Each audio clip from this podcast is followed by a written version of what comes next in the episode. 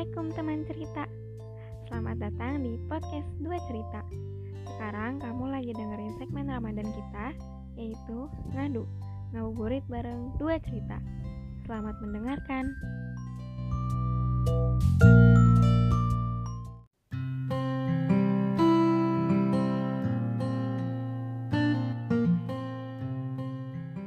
Hai teman cerita. Gimana nih puasa hari keempatnya? Masih pada lancar kan? Jangan-jangan udah ada yang bolong? Uh, semoga enggak ya. Selain berpuasa, bulan Ramadan juga memiliki banyak keutamaan lain. Nah, di dalam bulan Ramadan, semua amal ibadah dilipat gandakan. Pintu-pintu surga terbuka lebar, pintu-pintu neraka ditutup, dan terdapat malam Lailatul Qadar yang nilainya lebih baik dari seribu bulan. Nah, kemarin kan kak udah bahas nih gimana sih cara buat planning Ramadan agar Ramadan kita lebih terencana. Dari mulai memasang mindset, tujuan, sampai ngasih tips-tipsnya juga. Berarti sekarang teman cerita udah pada punya planning Ramadannya masing-masing dong. Kalau gitu, yuk kita lanjut ke tahap selanjutnya, yaitu eksekusi. Nah, dalam eksekusi planning Ramadan ini pasti dibutuhkan yang namanya istiqomahan. Ya, gimana sih? Dalam sebulan itu kita kan punya target nih, target amalan-amalan ibadah. Pastinya kita juga harus istiqomah dong. Bagaimana cara menjalankan amalan-amalan tersebut selama sebulan penuh. Bahkan lebih baik lagi kalau kita bisa meneruskannya ke bulan-bulan lain. Oke, cara yang pertama yaitu adalah dengan meluruskan niat. Nah, sebelum kita eksekusi kita nih, yuk kita sama-sama lurusin niat kita dulu. Karena dari niat inilah amalan kita juga dinilai. Apakah kita tulus dan ikhlas niat beribadah karena Allah atau karena hal lain?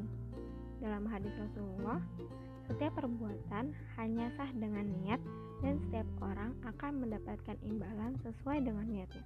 Hadis riwayat Bukhari Muslim. Nah, dari niat ini kita bisa mendapatkan pahala walaupun pekerjaan yang kita kerjakan adalah pekerjaan duniawi. Jika niat kita benar-benar karena Allah dan dengan cara yang halal.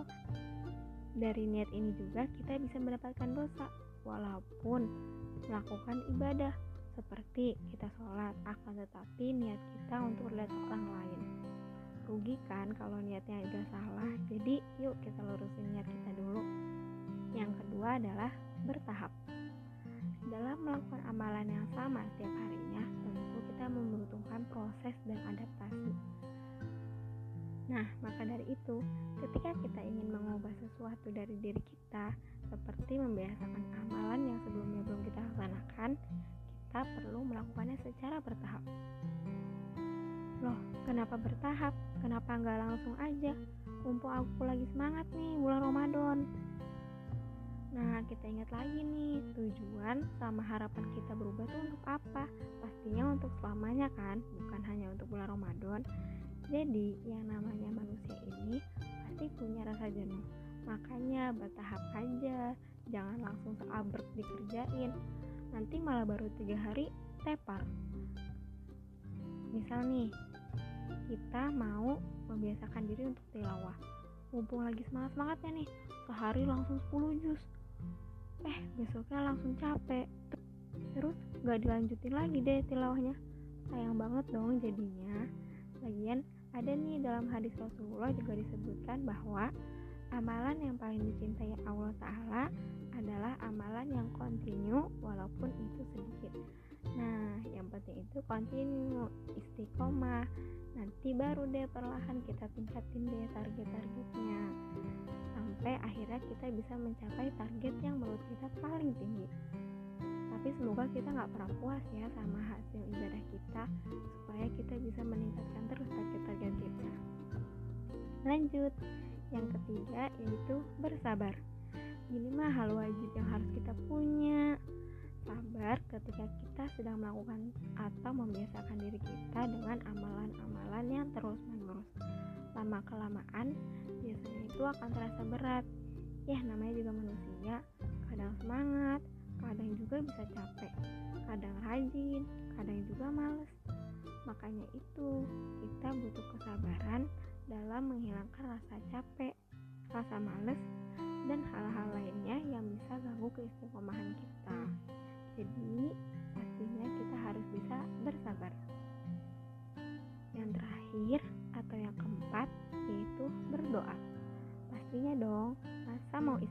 istiqomah ibadah sama Allah tapi kita nggak berdoa sama Allah, masa kita nggak minta sama Allahnya?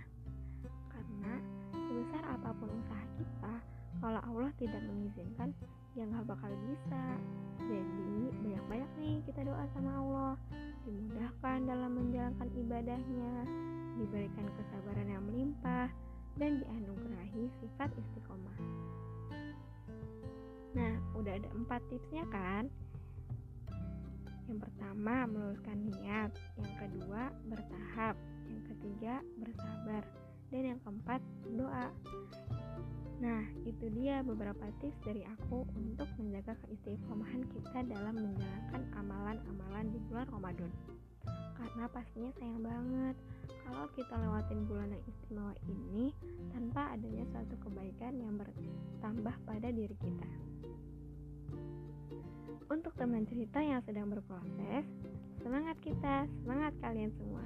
Semoga dilancarkan apa yang sudah teman cerita rencanakan dan kita bisa menjalankan amalan-amalan di bulan Ramadan dengan semaksimal kita. Oke, tunggu episode ngadu selanjutnya ya. Saya Nur, mohon maaf dan terima kasih. See you.